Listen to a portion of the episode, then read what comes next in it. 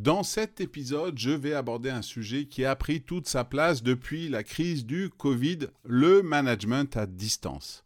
Ce mode de travail, devenu incontournable, repose sur trois piliers fondamentaux.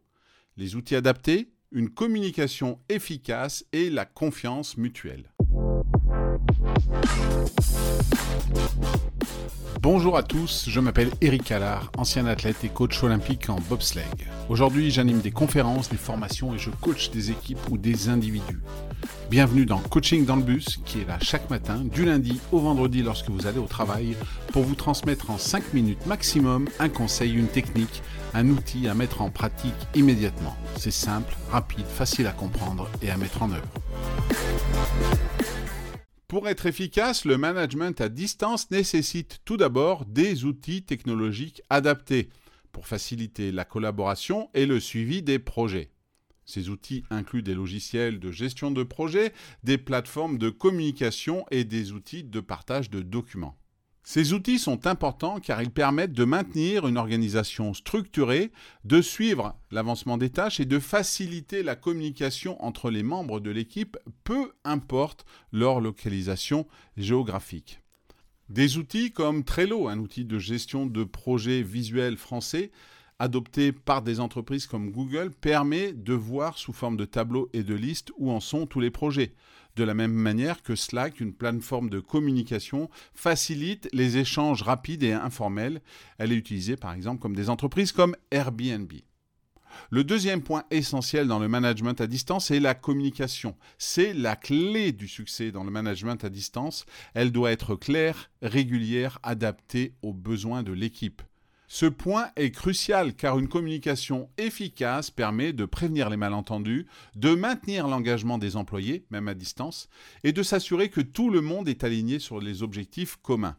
Ainsi, Doctolib, une entreprise française, a mis en place des points hebdomadaires et des réunions informelles afin d'avoir des rituels de communication efficaces pour ses équipes à distance. Enfin, la confiance. La confiance est un élément essentiel du management à distance.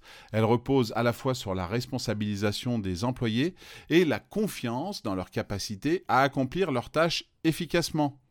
La confiance favorise également l'autonomie, réduit le besoin de micromanagement et améliore la satisfaction au travail.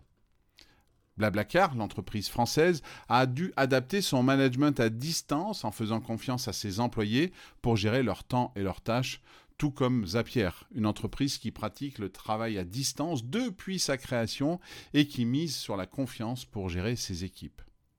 Pour mettre en pratique ces principes de management à distance, commencez par évaluer les outils que vous avez à disposition et que vous utilisez actuellement. Sont-ils vraiment adaptés à vos besoins? Ensuite, réfléchissez à votre stratégie de communication. Est-elle efficace? Enfin, posez-vous la question de la confiance. Faites-vous vraiment confiance à votre équipe et suffisamment?